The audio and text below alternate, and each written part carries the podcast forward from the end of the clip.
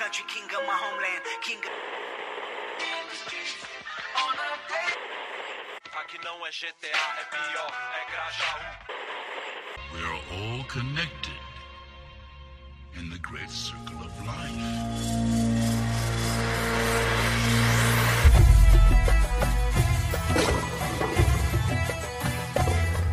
Hakuna Matata, caros ouvintes. Esse é o Marros Twincast, o podcast para você que acredita que a arte pode ser mais do que te disseram. Eu sou o Tyler Eu sou a Carol. e no episódio de hoje a gente trouxe pessoas brilhantíssimas que têm propriedade para falar de arte, porque na verdade nós não sabemos de nada sobre isso, e para falar sobre descolonização da arte e da representação fora do não europeu. Se apresentem, por favor, meninas. Oi, tudo bem? Meu nome é Nazura, eu sou artista visual da Zona Leste de São Paulo, tenho 22 anos, eh, tenho uma pesquisa que foca a protagonização da população preta brasileira dentro da arte e dentro da história da arte, mais voltada para uma produção com foco no afrofuturismo e no pensamento decolonial. Bom, meu nome é Bárbara Alves, eu tenho 22 anos também. Eu sou jornalista, curadora independente e eu sou a fundadora do Descolonizarte, que é um portal focado nessas temáticas. E eu faço uma pesquisa também voltada na divulgação de artistas negros, tanto brasileiros quanto africanos. E eu também escrevo sobre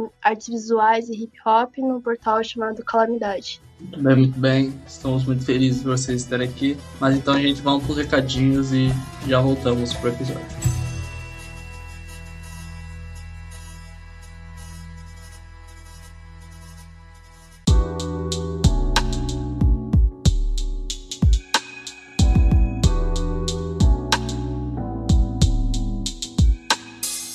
Estamos aqui na aba dos recadinhos para mais um dia de recados muito importantes. O maior deles E aí, galera?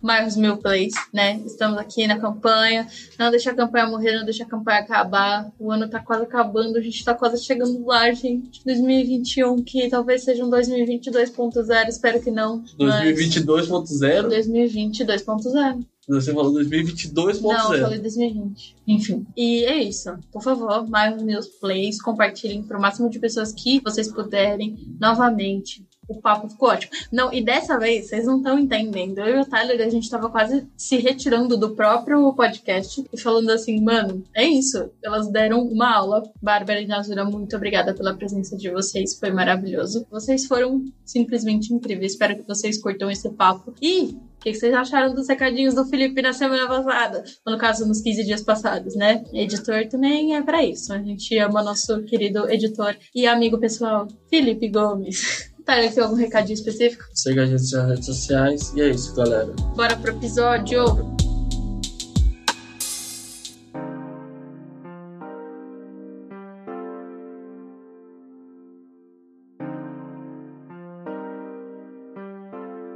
Da arte à história, do corpo à terra.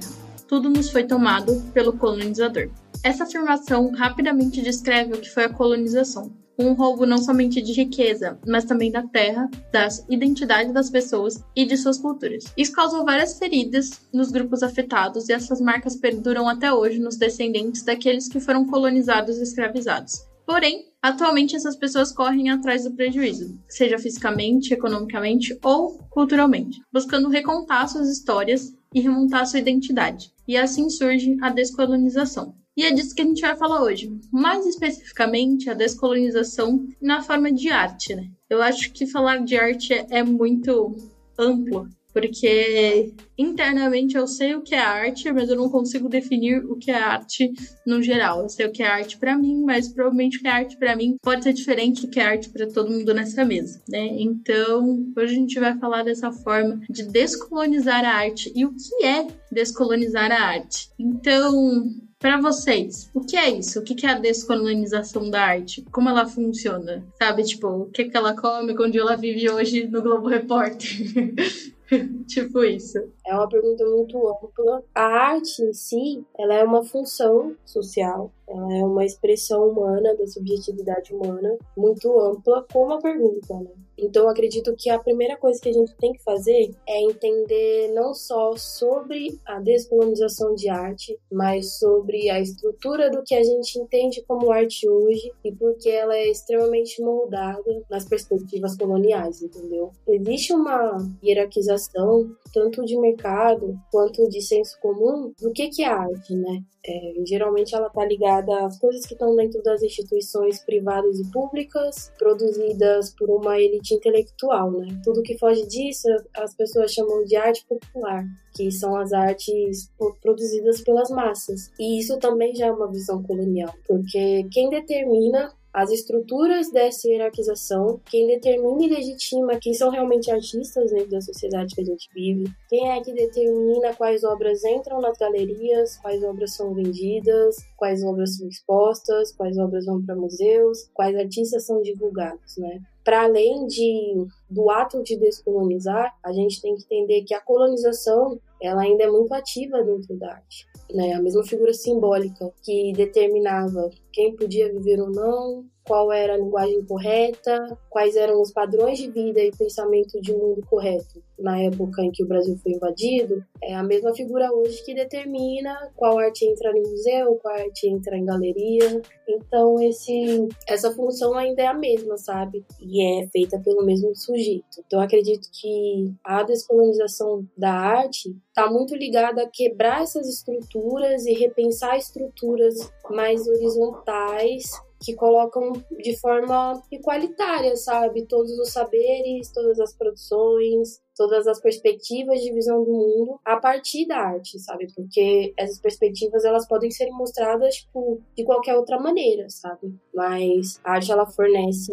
essa gama muito grande de possibilidades. Né? Então, para a descolonização, eu acho que ela, eu, acredito que ela é uma, é uma função muito importante, ainda mais por estar tá mexendo com o imaginário, né? Então, hoje em dia a gente vive num mundo muito visual, né? Voltando assim, falando um pouco mais de arte visual, a gente vive num mundo muito visual e o nosso imaginário é afetado diariamente por imagens. Então, tipo, quem controla essas imagens? Quem determina quais são as imagens que vai moldar o nosso imaginário hoje ainda é o mesmo colonizador, sabe? Eu gosto de pensar nesse tema assim, remetendo à colonização, porque a colonização foi um processo, né, que fez com que diversas pessoas fossem trazidas para o continente americano, pensando na colonização da África, né, durante o século XV e XVI, e nesse processo, uma das coisas que aconteceram foi a retirada da subjetividade desses sujeitos, né? Então, esses sujeitos que eram complexos, que tinham formas de entender o mundo, tinham formas de se expressar, tinham línguas e culturas diferentes, eles foram reduzidos a apenas mão de obra. E aí, nesse processo,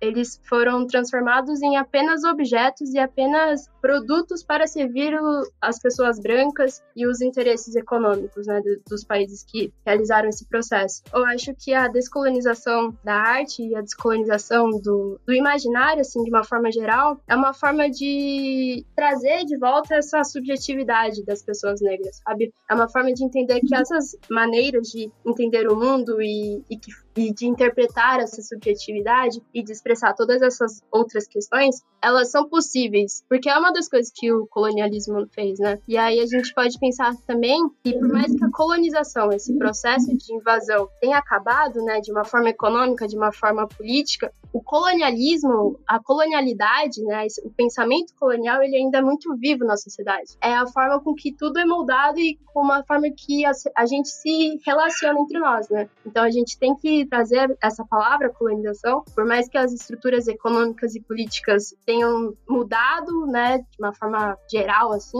mas o pensamento e as formas de relação entre os indivíduos ainda são pautadas nessa estrutura que é, é muito antiga. Então a gente tem que falar sobre colonização e falar sobre esses processos antigos, até para a gente entender a nossa realidade. E eu acho que a colonização da arte ela também passa por isso, né? Que a gente tem que entender o que aconteceu antes para entender o porquê as instituições artísticas, o porquê a gente entende a arte do jeito que a gente entende hoje em dia. Por que a gente abre um livro de arte hoje em dia e 90% dos artistas são brancos? Por que a gente não tem essa representação, né, de outras narrativas e outras subjetividades? A descolonização da arte é importante por vários aspectos, E é um tema que precisa ser pautado e precisa ser difundido cada vez mais, para a gente conseguir pensar no futuro em novas formas de entender a arte e novas formas de tratar da representação desses grupos que foram apagados e que sofreram todas essas violências, né? Tanto violências físicas quanto violências simbólicas e essas violências que afetam os imaginários até hoje em dia. Nossa, assim, inteirando assim com, a, com o que a Bárbara falou, eu estava lendo um texto justamente ontem falando sobre decolonialidade, que falava, né, que o movimento de colonização, ele sobrevive ao, ao colonialismo, né? Parece que, que a gente está falando de algo muito distante, historicamente, porque a gente já não é mais uma colônia de Portugal, mas ainda assim, esse pensamento é muito vivo na nossa sociedade, né? Nas nossas sociedades não só, né? Na sociedade global, assim, no que a gente conhece como América Latina, como essa área invadida, assim, como é refletido no continente africano, a gente ainda colhe muitas mazelas, né, do que foi esse processo. Sim, tem uma coisa assim que eu gosto muito de pensar é em como a gente conhece a geografia atual, né? Porque proporcionalmente o continente africano ele é muito maior né, do que a gente vê no mapa em si, e o continente europeu ele é menor. Só que a representação geográfica que a gente conhece outro foi fruto desse processo todo para mostrar como a Europa ela é superior e como a África é menor, né? Então, até a forma com que os continentes são posicionados, a Europa em cima, é, trazendo todo o conhecimento para baixo, sabe? Tipo, essa representação visual, ela é fruta desse imaginário, né? Ela é, ela está a serviço dessa forma de ver o mundo e dessa forma de entender como as coisas funcionam e é uma representação desses símbolos de poder, né? É uma construção gráfica, é uma construção visual. Eu acho que esse é um exemplo de como as imagens afetam os nossos subconscientes, né? Então, a gente tem aquela visão da Europa como o primeiro mundo que está expressa até na, nos mapas, sabe? Tipo, é uma coisa que a gente aprende na escola, a gente vai aprendendo aos poucos, a gente vai se acostumando com aquela imagem. E eu acho que o processo de descolonização é essa forma de desaprender tudo que foi ensinado para nós até de forma subconsciente. É um exercício diário, né? Um exercício constante, porque é muito complicado, né? Porque todas essas imagens e todas essas coisas vêm para nós de uma forma muito violenta e muito cedo, né? Então, é a imagem na TV, a imagem que a gente aprende na escola, vários símbolos e várias coisas que a gente vai consumindo no nosso dia a dia.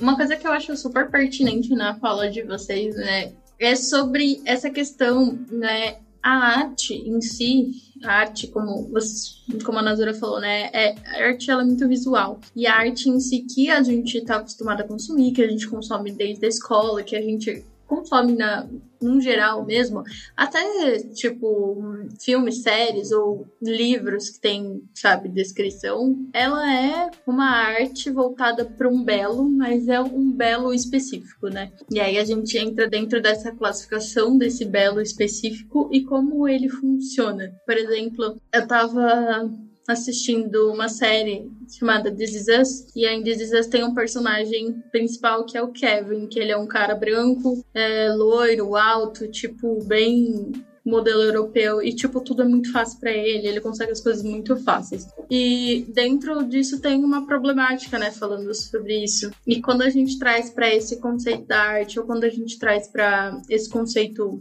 geral, né, essa coisa, tipo, é tudo muito facilitado, é tudo tipo a hegemonia, né? Nós é que somos o outro e nós é que temos que tipo, quebrar essas barreiras, né? Tipo, mostrar como que a nossa arte resiste, né? E como que a nossa arte fala através dessa forma, né? É, por exemplo, uma das frases que eu adoro muito em Black King é quando a Beyoncé, no começo de Brown, Brown Skin Girl, ela fala que nós éramos beleza antes deles saberem o que isso significa. Para mim, essa questão do belo é uma das que pega mais forte, né? Além de outras várias que poderíamos citar aqui, né? Essa forma de ressignificar também, né? Ressignificar sem também hipersexualizar ou também... Apropriar? É, é, apropriar ou até mesmo... Fetichizar? Isso, isso, era essa a palavra que eu tava pensando. E você, o que você acha? Eu acho que Pra mim, eu acho que isso tem muito uma arte, tem muito a ver com representação. Eu não tô falando sobre representação visual, acho que é uma representação, uma narrativa, né? Eu acredito plenamente nisso, que a história da humanidade é a história da arte. Quando você elimina certos grupos dessa história, se torna muito cômodo e convidativo para o grupo que eliminou se tornar bonito, belo, bom e tudo certo, né? Então, é, esse massacre cultural que o colonialismo faz, principalmente o colonialismo europeu, torna muito fácil eles se tornarem bonitos, belos e poderosos perante todo mundo, sabe? E a arte deles pautar, tipo. E a arte deles pautar o que é bonito. É, e... tipo, é, literatura. Eu lembro de estudar literatura na, na escola, e aí a gente estuda literatura, tipo, portuguesa e europeia, tipo, até um ponto, e aí a gente só começa a estudar a do Brasil a partir do ponto que ela se encontra com um ponto X da, dessa forma de Ah, e no Própria do Brasil é tudo um velho branco chato. Tem Machado, aí tem gente chata, gente chata, alguém legal, gente chata. Então, tipo, sempre, mesmo quando, é, é, mesmo quando não, não fala do europeu, a, a imagem da, da América Latina geralmente são pessoas numa condição de privilégio, numa condição que reproduzem aquilo que, que a Europa quer, né? Tipo, e, e é, uma, é, uma, é uma colonização que eu acho que é uma colonização do ser, né? Sim, e com base nessa visão deles é que tem muito do, do imaginário do que a gente conhece como pessoa, né? Por exemplo, eu estava lendo, era um ensaio para a minha matéria de jornalismo cultural e científico, e nessa matéria a gente estava lendo uma obra que falava um pouquinho sobre o livro Curtiço, né, do Aloysio de Azevedo, e como dentro daquele livro, a partir daquilo, da representação dos personagens, a gente tem um ideal de como são as pessoas até hoje. Da mulher negra, representada pela Rita Baiana, óbvio que, tipo, completamente diferente, né, e eles ele faz essa animalização, né, e essa forma bem agressiva de representação, mas é a representação que meio que, entre aspas, grudou na cabeça, né, do imaginário popular, sabe? Tipo, com base na ideia do que aquela classe hegemônica entende como o certo, né?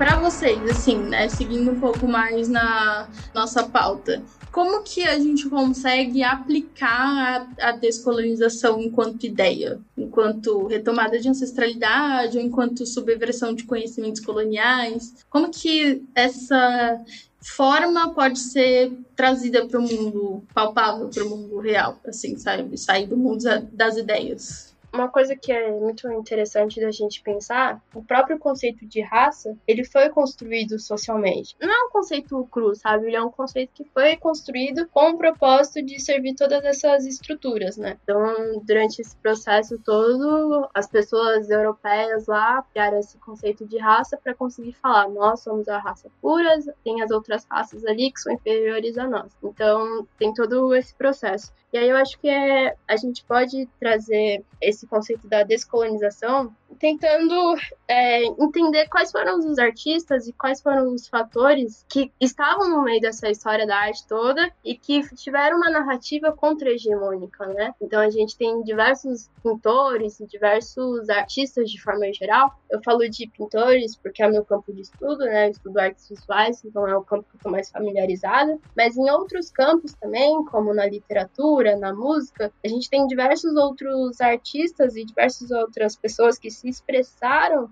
e que faziam parte desses grupos que eram marginalizados e que eram subjugados, que estavam se expressando e que estavam criando uma narrativa e ia contra aquele modelo colonial de pensamento, aquele modelo vigente, o aceitável, né? Eu acho que uma das formas que a gente pode fazer é tentar resgatar esses autores, esses artistas, tentar resgatar, tentar compreender a forma com que elas entendiam a sua realidade, a forma com que elas se expressavam, entender os seus produtos, entender as suas produções de uma forma geral. E aí, esse é um movimento que eu luto muito para que aconteça, né? Esse resgate da nossa história, da arte e tudo mais. Mas eu acho que tem outra coisa que a gente pode fazer agora, que é valorizar os artistas negros vivos, valorizar a produção que está acontecendo agora, né? A produção contemporânea. Então, eu acho que a gente tem que consumir os artistas visuais, os, os músicos e, enfim, diversas pessoas que estão nesse campo artístico e estimular essas produções, né? Então, eu acho que uma das coisas que a gente pode fazer também é consumir esses artistas negros e fazer esse movimento de, de valorizar as produções contemporâneas, sabe? Valorizar essas narrativas que estão vívidas e que dá pra gente trabalhar e fazer com que elas não se percam, como diversos outros artistas e diversas outras produções que aconteceram no passado foram perdidas, sabe? Eu acho que o que a Bárbara falou é importante pra caralho, porque a gente tem mania brasileiro, vou falar o brasileiro, né, porque é a nossa realidade, de dar valor só depois de morto, né? Porque não, a pessoa, etc e tal, fazer uma arte incrível, como tipo assim, a, quando ela tivesse viva, tivesse muito menos valor, e daí canonizam a pessoa depois de morto.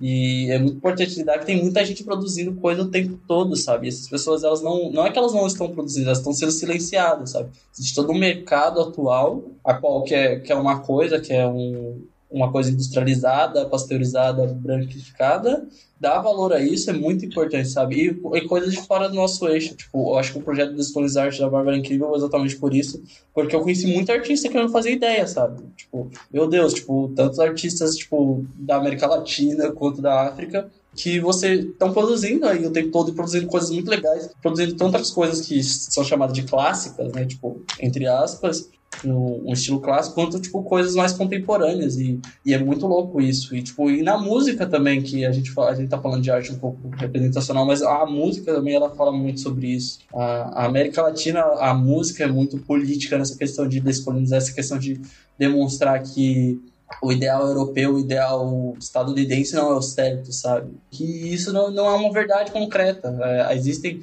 outras formas de representação, existem outros tipos de arte, existem algo fora da caixinha que conte uma narrativa diferente da que você aprendeu nos livros de história. Também eu acho importante a criação de uma identidade latina, né? E afro-latina, porque, querendo ou não, foi tirada essa identidade. O brasileiro hoje, né? O brasileiro médio, assim, ele não se considera latino, assim, tipo, é, é tipo assim. O brasileiro médio gosta de ir na van, cara. o brasileiro, ele não se reconhece enquanto pessoa latina, sabe? E, tipo, ver uma, uma pessoa de fora né, pra cá, ela vai entender nós como latinos, mas às vezes nós mesmos, e eu falo por mim, às vezes eu não, não me vejo dessa forma, sabe? Tipo, ah, não, porque é a América Latina. Não, tipo, nós somos da América Latina, nós estamos aqui, nós fazemos parte dessa forma e às vezes até consumir conteúdo é uma forma que também pode ser uma introspecção sobre refletir essa coisa da, da descolonização, quanto como que a gente pode chegar a consumir conteúdos latinos e afro-latinos, tipo, talvez não da mesma forma, ou talvez até de uma forma maior do que a gente consome conteúdos, por exemplo, norte-americanos ou conteúdos é, europeus, ou até, no meu caso, conteúdos orientais, que eu acho que eu consumo bastante coisa do Oriente, no é, sentido é, assim. é, é, é interessante pensar essa questão do Oriente, porque até eu coloquei corpo não colonial, porque eu podia ter colocado o corpo não europeu, mas existem outras formas de colonização fora da prova da Europa, e querendo ou não, se você parar para pensar, a gente pensa muitas vezes no Brasil nessa questão do negro, né? Mas tem muito uma questão do indígena, que também que é muito tipo, meu Deus do céu, sofreu um preconceito do caramba nesse país e massacre, então, tipo, é um pagamento de identidade ainda maior. E países asiáticos, querendo ou não, tipo, o Brasil tem um grande expoente de pessoas japonesas, eles são tratados de uma forma diferente nessa visão colonialista que molda eles como algo estranho, algo, como você falou, fetichizado, sabe? Enquanto a identidade negra é algo que não deve ser considerado. Animalizado. É, a identidade japonesa asiática, ela é considerada, tipo, ah, não, eles são estranhos, sabe? Eles são bizarros, então. O, querendo ou não, ele, a gente também é influenciado por isso. Eu acredito que antes, para a gente questionar, assim, para botar em prática o pensamento decolonial, antes de tudo a gente tem que entender como funcionam as estruturas de manutenção da colonialidade. Então, quando a gente fala de do que é belo, da onde vem essa noção de belo? Por que, que a gente busca é, uma igualdade entre os conceitos que são de África e os conceitos europeus? Sabe? É, porque a gente também tem essa ânsia de tornar igualitário mesmo, de falar, olha, o nosso povo tem a mesma importância que o seu, ele produz coisas semelhantes à sua, sabe? Eu acredito que quando a gente faz isso, quando a gente põe essa riqueza que a Europa exibe como sucesso de nação, a gente está ainda trabalhando em prol dessa colonialidade porque a gente ainda tem o outro como espelho. O pensamento decolonial, ele tá muito ligado em parar de, de ficar olhando essa imagem do nosso colonizador para olhar para si, entendeu? Então eu não acredito que tem como a gente se colocar é, de forma decolonial se a gente não se propõe a questionar essas estruturas, entende? Então, tipo, ah, eu acho isso bonito, mas da onde vem essa minha noção de beleza? Eu sou massificada desde criança por imagens e por pensamentos e por conceitos que falam que isso é bonito. Então, tudo isso é uma construção, sabe? É uma construção que parte da colonialidade. Então, a gente tem que romper com os conceitos coloniais. Não ir num caminho contrário, mas por um caminho de criar uma nova perspectiva. Porque, assim, infelizmente é um projeto que deu muito certo. Para além da, da para a descolonização né, do, dos nossos conceitos, o Amilcar Cabral é, ele tem uma frase muito boa que é sobre a descolonização das nossas mentes mesmo. E para além disso, a descolonização do nosso espírito também. Que o corpo negro, né, a corporidade negra, ela é carregada de muita violência. E eu acho que a indústria hoje de arte ela é muito fomentada por essa violência negra. É quase de se esperar que toda pessoa preta que faça arte, ela aborde questões sobre as violências estruturais que ela passa e ignorando totalmente assim a subjetividade dela, né? É muito engraçado, porque tipo, a gente não é visto como artista, a gente é visto como artista negro. Então, quem é esse artista? Como é a figura desse artista que a sociedade vê? Ela é uma figura branca, ela é uma figura masculina, ela é uma figura heteronormativa. Então, ela ainda é uma figura muito colonial e que e que se estabelece nas relações de poder, né? É, e a gente tem que quebrar com essas estruturas, a gente tem que repensar essas estruturas, não só no, no consumir coisas, né?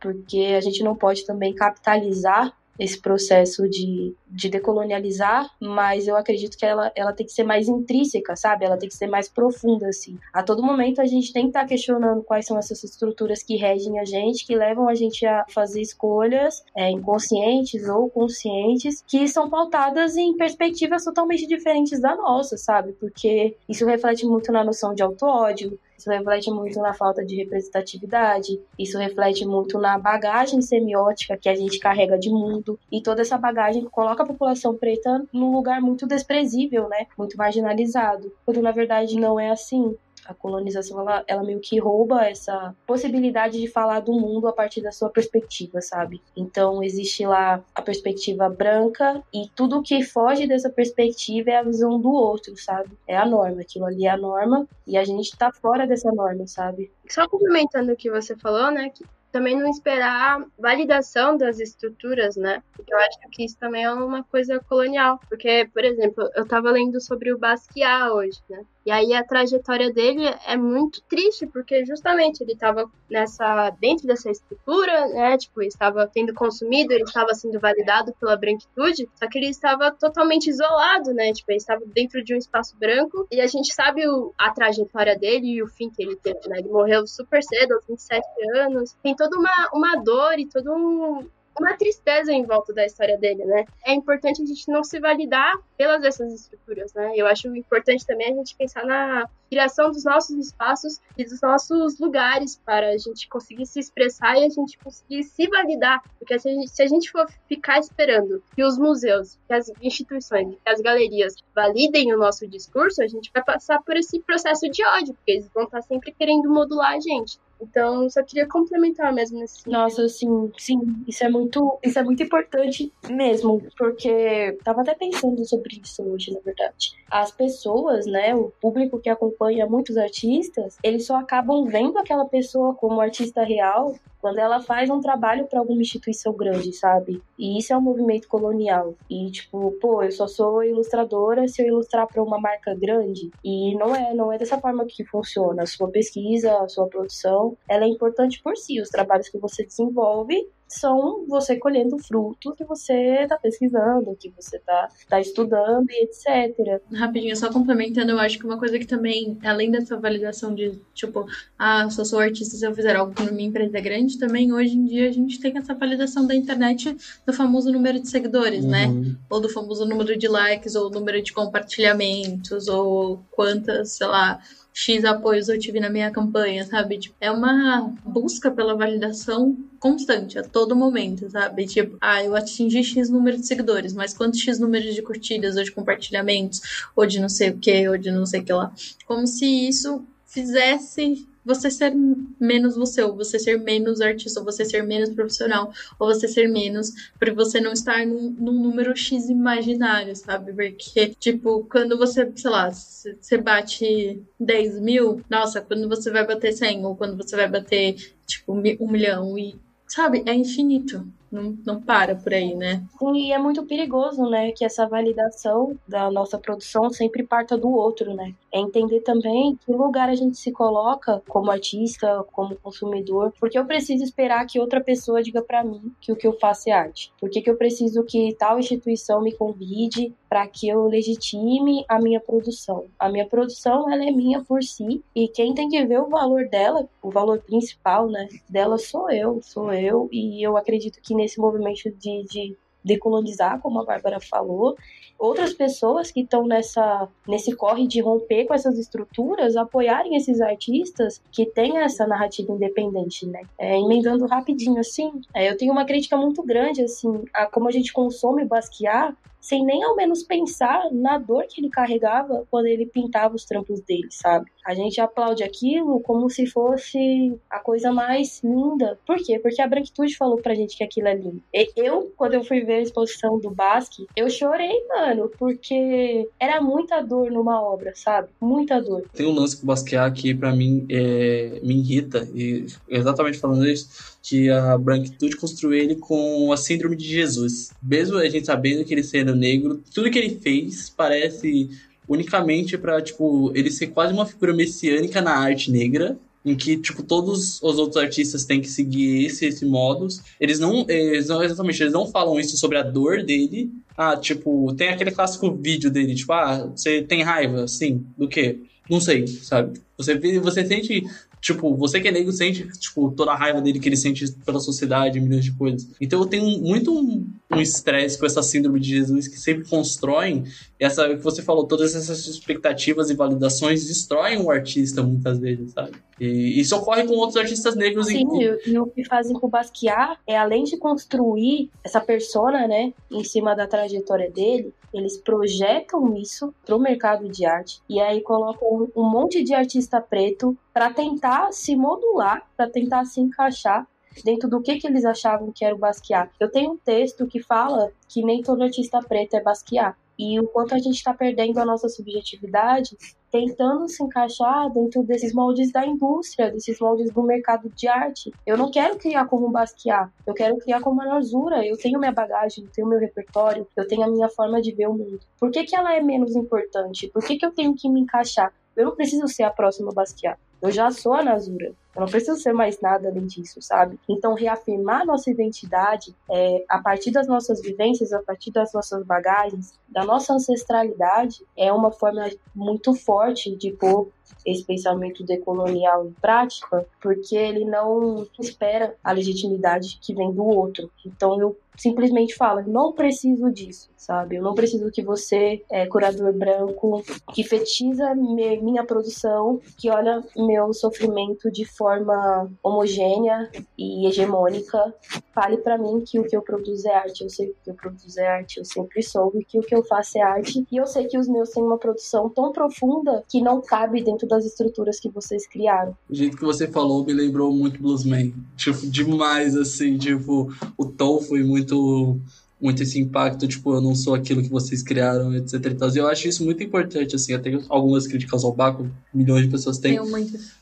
Muitas, né? Mas eu acho que ele constrói isso também na música, né? Essa imagem de que você não, não tem que que vive, morrer rápido, sabe? Viva rápido, morra rápido. Eu acho que isso faz isso com outros artistas também, que a gente fala muito de Basquiat, porque o Basquiat define a arte plástica, mas eu acho que isso ocorre muito com o Tupac também, com essa questão de que ele tinha que fazer rap e era transgressor, mas ele não podia ser transgressor a um ponto porque ele tinha que chegar ao, ponto comercial. E daí ele morre por outros motivos, a gente sabe. Mas é, é muito um artista que você não pode cair nessa, nessa lábia do, da branquitude de te definir, sabe? De, de querer transformar você a imagem que eles querem, porque no final das contas eles já, eles já destruíram todas as chances de narrativa que você E tinha. no final das contas, a imagem que eles querem é deles mesmos, sabe? É, tipo, é, eles querem que você seja eles, ou que você Ou você nunca... seja só o escravo. É, ou você nunca vai ser, ou eles querem que você fique o mais próximo possível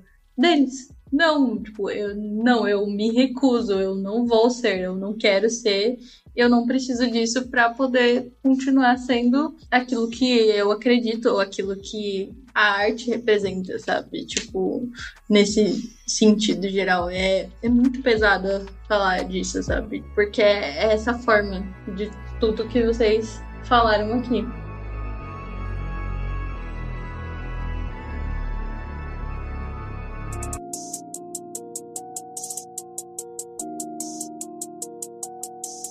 Mas seguimos. Seguimos, seguimos na pauta, falando sobre as formas de descolonização.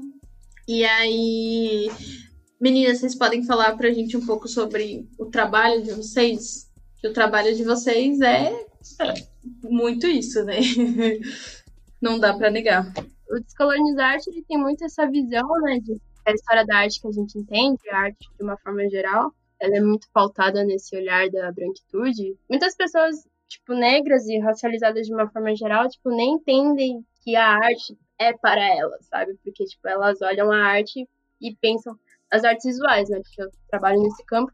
Olham as artes visuais, vê aquele monte de Picasso, Van Gogh, Monet nos livros e pensam, tipo, não é sobre a minha realidade, não é para mim. E aí o Descolonizar Arte tenta ir no, no sentido oposto a isso, né? Que é mostrar artistas negros e artistas racializados que têm uma narrativa e que têm vivências e produções semelhantes a esses cotidianos, né? Então eu faço esse trabalho de trazer artistas é, negros de, de uma forma geral, tanto que já passaram, né? E uma coisa que eu gosto muito de, de falar, uma coisa que eu estava refletindo esses dias também, é como os, a produção brasileira, a produção artística brasileira, assim, tiveram muitos artistas negros que não retratavam sobre esse tema da, da racialidade. E por eles não retratarem sobre esse tema da racialidade, eu acho que é um dos fatores que apagaram eles da história da arte, né? Porque a branquitude, elas olham os artistas negros a partir dessa visão racial, né? Então, a branquitude nunca entende que eles são apenas artistas, são sempre artistas negros. Se eles são artistas negros, eles têm que falar sobre as questões voltadas à raça, voltadas ao sofrimento, voltadas à violência e voltadas a todas essas pautas que envolvem esse, essa temática. Então, nesse, nesse processo, vários artistas foram apagados. Então, a gente tem, por exemplo, o Estevão Silva, que ele é considerado um dos maiores é, pintores de natureza mortas do Brasil, sabe? E assim, a gente não estuda eles na, na aula, a gente não estuda eles na escola, a gente não vê livros sobre eles. E ele teve uma produção fantástica, sabe? Ele foi um dos grandes pintores de natureza morta do século XIX. E a gente não fala sobre ele. Então, tipo, a gente tem vários artistas nessa pegada que foram apagados e, e que tem uma produção extensa e que dá pra gente estudar. E não só estudar, tipo, ah, estudar aulas artistas negros, mas estudar a técnica que ele usava. Estudar, tipo, como é que ele fazia as pinturas deles. Estudar, tipo, como é que ele aplicava luz e sombra, sabe? Estudar arte de uma forma geral, mas a gente nunca tem essas referências. Então, o Descolonizar Arte, ele faz essa, essa pesquisa e essa busca toda. E aí, outra coisa que eu faço também é fazer entrevistas e reportagens sobre os artistas que estão vivos, né? Os artistas contemporâneos, de uma forma geral. Porque eu acho que essa é outra forma da gente preservar o que está sendo feito agora, de uma forma da gente estudar e ter essas referências. E eu acho que isso é muito positivo, porque pessoas que estão produzindo agora conseguem ver referências do lado dela. Tipo, não precisa olhar para um livro de história e olhar para aquela coisa tão passada e aquela coisa tão distante, sendo que tem outros artistas que estão nessa vivendo nesse, nessa mesma realidade e que estão produzindo. Então, tipo, tem referências muito próximas. Eu acho que o Descolonizar tem esse, essa missão de aproximar essas referências. Então, eu faço esse exercício da descolonização da arte por aí, né, nesse papel de jornalista e curadora. É, antes de falar do meu trabalho, queria registrar aqui o amor que eu tenho ao trampo da Bárbara e a Bárbara, porque assim, o corre que ela faz é um bagulho de outro mundo, sabe? É um negócio tão necessário, saca? Que todo mundo acha que devia ficar, velho, como que isso não existia antes, sabe? Bárbara, por que você não fez isso antes? Sabe? Descolonizar é uma das coisas mais incríveis que eu tive contato no último ano. Assim. Nós desse podcast reiteramos e afirmamos. não, você, você tem noção. Quando eu descobri que o Descolonizar era só a Bárbara, eu fiquei. Oh my god, tudo isso é só uma pessoa? Meu Deus, caralho! Muito obrigada por ser uma mulher incrível, com um trabalho incrível. Gente, mas a Bárbara, ela é, ela é múltipla, sabe? A Bárbara, ela é mil, assim. Não, ela faz o Kagebushin do Naruto, não é possível.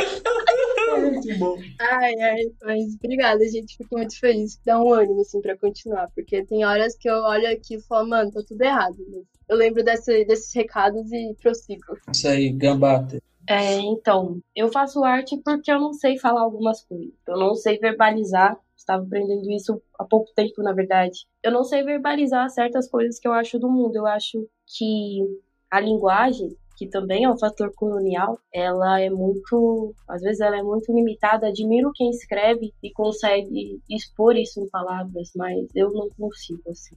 E eu acredito que a imagem, ela é muito mais. Eu odeio o termo democrático, mas não consigo achar outra palavra, palavra no momento para definir é, a forma mais acessível que ela chega a outras pessoas, sabe? Porque para você ler algo, para você falar algo, para você articular palavras, você precisa ter alguns conhecimentos técnicos, você precisa decodificar algumas coisas. Esse processo de, de imagem, ela é muito mais fluida, ela precisa que você observe o mundo. Então eu sempre fui uma pessoa muito quieta, sempre observei muito o mundo, sempre pirei muito assim nas possibilidades de, de criar novos mundos, porque o que eu tô não me contemplava, porque eu não me via existente, eu não me via numa posição, numa posição em que eu reconhecesse o meu lugar. Sempre me vi muito deslocada do mundo que eu tava. Então, a partir do momento que eu comecei a criar imagens, eu conseguia colocar esses sentimentos para fora sem precisar verbalizar eles, sem trazer todo aquele letramento. E são coisas que fazem muito sentido para mim. E assim, no meu trabalho eu tento me desprender muito, muito mesmo de desses padrões de belas artes de pintura, escultura e desenho realista. Eu não sou uma artista abstrata, mas eu busco dialogar com várias linguagens, desde o cinema, a ilustração, ao quadrinho, para contar histórias, sabe? Para falar de narrativas que são minhas e que eu não quero que outra pessoa fale por mim. Eu acho muito louco também esse processo de, ah, eu quero representar as pessoas negras. E, mano, eu acho isso muito profundo, sabe? Porque, cara, eu não sei nem como eu me represento no mundo ainda. Eu sou muito nova para isso. Eu não, eu ainda tô construindo esse processo. Então eu não consigo nem me ver querendo representar outras pessoas, tá ligado? Eu tô aí nesse nesse corre de construir a, a minha identidade, me propor a entrar no processo de autoconhecimento e a arte ela me possibilita muitas maneiras de falar de mim, de falar sobre as coisas que eu gosto e sem limitação. Tipo, nossa, tem um trampo que eu gosto muito, muito, muito que é uma série que eu fiz do Naruto, né? Que... Perfeita. Muito perfeita, perfeita. Deixamos Muito obrigada. Claro, deixamos claro que os dois hosts desse podcast são naroteiros. naroteiros Muito naroteiros. Naroteiros e fãs da Eu sou otaku. E é isso. Eu mesma. A gente tá, antes do podcast começar, a gente tava vendo um restaurante, a chama restaurante Hokage, com Ai, drinks de Naruto. Não, eu tava aqui com a, eu tava aqui com, com o seu site aberto, né, Eu tava assim, oh meu Deus, quanto dinheiro eu vou gastar aqui. Meu, e eu acho que, tipo, a gente tem toda essa questão de, ah, eu preciso ser sério porque eu falo de arte, ah, eu preciso falar super bonito, e não, não, não é isso, tá ligado? Eu falo do que eu quiser, o trabalho é meu, se você quer falar de outra coisa, você pega e produz para você, sabe? Então eu produzo para mim, eu produzo sobre as coisas que eu gosto, eu produzo sobre as feridas que estão abertas em mim, eu produzo sobre os animes que eu assisto, eu produzo sobre os amores que eu tenho na minha vida, sobre meus sentimentos de mudança. Minha linha de pesquisa hoje hoje é o afrofuturismo. Eu acredito que ele é uma forma muito importante da gente se ver como um movimento artístico atemporal, né? Porque a gente fala de afrofuturismo, e ficar muito focado dentro dessas perspectivas distópicas ou utópicas de futuro negro, né? Quando na verdade ele está falando de todo o ciclo, de toda a história, de todo o tempo que se repete e de todas as mazelas e ancestralidades que a população preta ela carrega. E falar de ancestralidade para mim dentro do meu trabalho é falar sobre a minha avó, falar sobre o meu pai, é falar sobre as vivências que eu tive no lugar que eu nasci, com pessoas que eram mais velhas que eu, me colocar no lugar de aprendiz, no lugar de ouvinte. Então, meu trabalho ele traz muito dessa pluralidade, sabe? A minha cabeça é meio caótica e a forma que eu produzo também é meio doida e aí que eu quero ficar fazendo várias coisas ao mesmo tempo. Mas é isso, né? Nada, nada limita a não ser nós mesmos e eu tô tentando romper com essas barreiras que colocaram assim. Inclusive, eu queria falar aqui que eu e Nazura gravamos uma live durante essa pandemia sobre Naruto e descolonização. Assistam porque foi maravilhoso. Foi muito bom mesmo. Nossa, saudades desse dia. Naruto é negro e o Neo está certo. Quem discordar é otário. a identidade vem muito disso, né? De você saber para quem você está fazendo arte, de onde você está fazendo arte, de saber que você está fazendo, tipo, para você, sabe? Não, não agradar ninguém, saber que você quer contar essas histórias. Você, tipo, sei lá, que tem que fazer arte sobre Naruto, agora sobre arte, afrofuturismo. Você não precisa o tempo todo fazer sobre é, sofrimento e desgraça, assim. E, e a Bárbara mostra isso também, tipo, no projeto, onde tem artistas falando sobre, tipo, coisas muito felizes e muitos outros aspectos.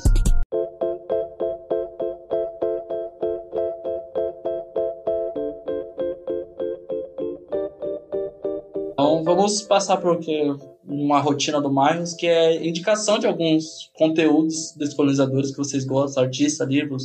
Alguém quer começar ou a gente começa? Tá, então eu acho que eu, começo. Bem, eu vou indicar três projetos que seguem a mesma pegada do Descolonizarte. O primeiro deles é o Trovoa, que é um coletivo feminino que são várias mulheres racializadas em todo o Brasil, assim, então, eu gosto muito do Trovão porque rompe também esse, essa coisa que a gente está muito acostumado de focar a produção artística brasileira só no eixo Rio-São Paulo, né? Elas fazem essa, esse, esse mapeamento e esses trabalhos, né, de entender as produções de várias mulheres racializadas em todo o Brasil. E aí tem artistas, tem curadoras, tem arte educadoras, um grupo bem foda, assim, de, de mulheres que estão produzindo. E aí o segundo projeto que eu gostaria de indicar também é o Projeto Afro, que também faz esse mapeamento de artistas. Ele é tocado por um jornalista também, que é o Dari Andrade, ele faz um projeto de mapeamento muito produtivo e o Instagram dele tipo, é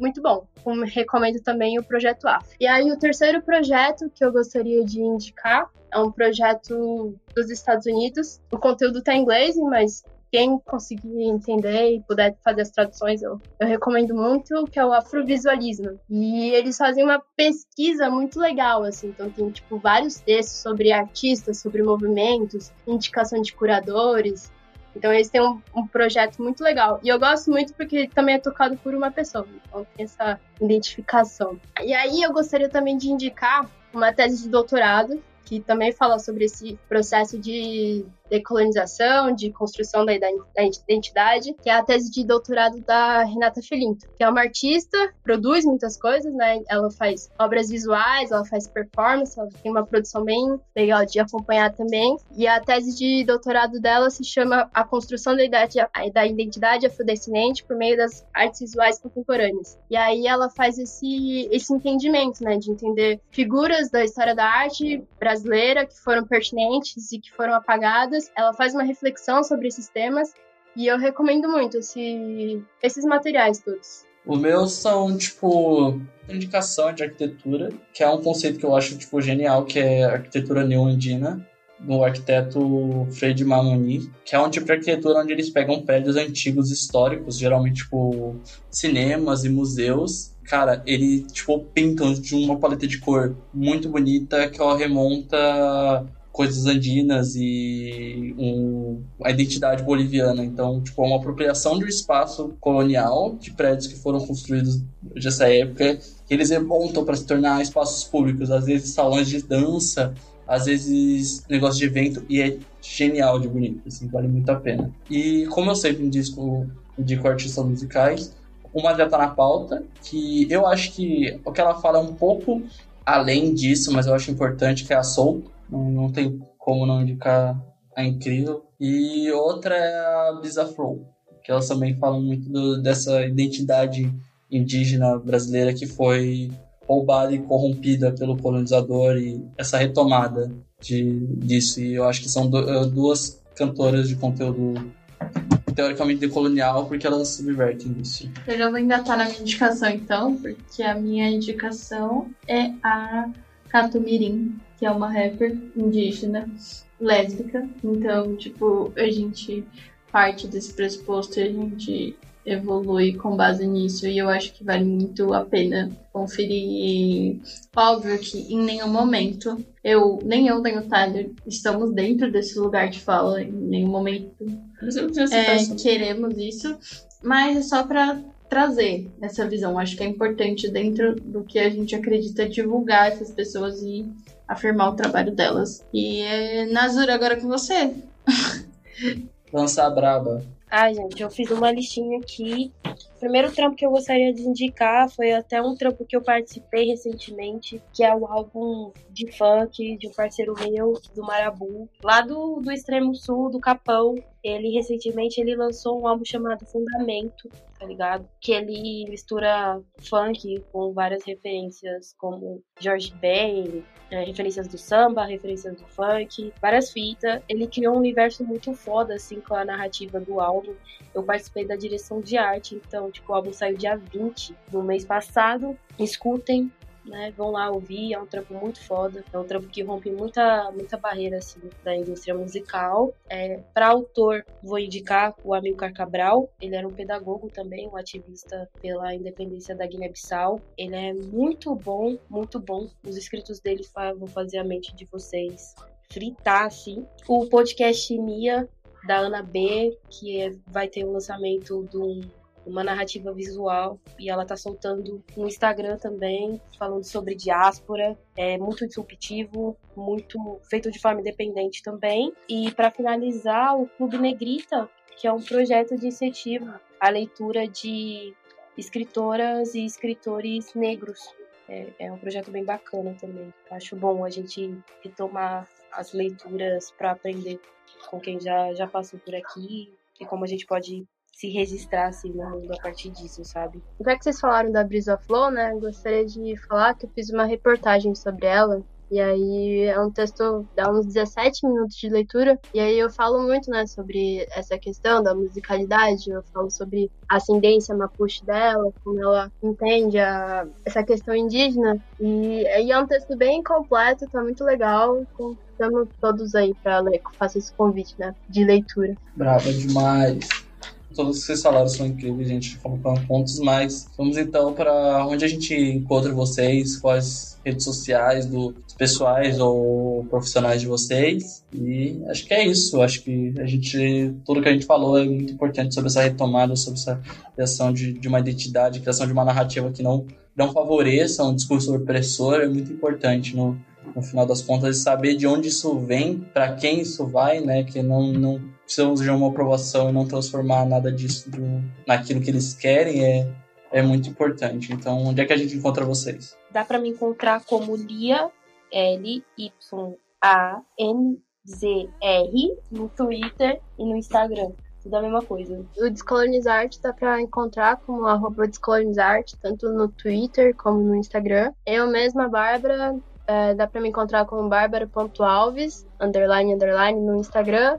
E Bárbara Alves, tudo junto no Twitter. Perfeito, eu queria muito agradecer a presença de vocês. Acho que foi um papo, tipo, incrível, sabe? Eu aprendi top, 200%. Top, eu saí top. daqui com uma outra cabeça. E eu sou muito grata pela presença de vocês e pelo trabalho de vocês. E espero que, assim como eu, os nossos ouvintes possam acompanhar ainda mais vocês daqui para frente. E não deixem de seguir a gente nas redes sociais. Nós somos o arroba castmirros no Twitter e o arroba no Instagram. Caso você queira mandar alguma mensagem pra gente, pode deixar nos comentários do episódio ou nas nossas redes sociais ou mandar um e-mail para myhostwincast.gmail.com Não deixem de conferir no nosso site, o myhostwincast.com. É lá que a gente vai colocar todas as nossas referências e também indicações citadas pelos nossos convidados. É isso, muito obrigada. Tchau!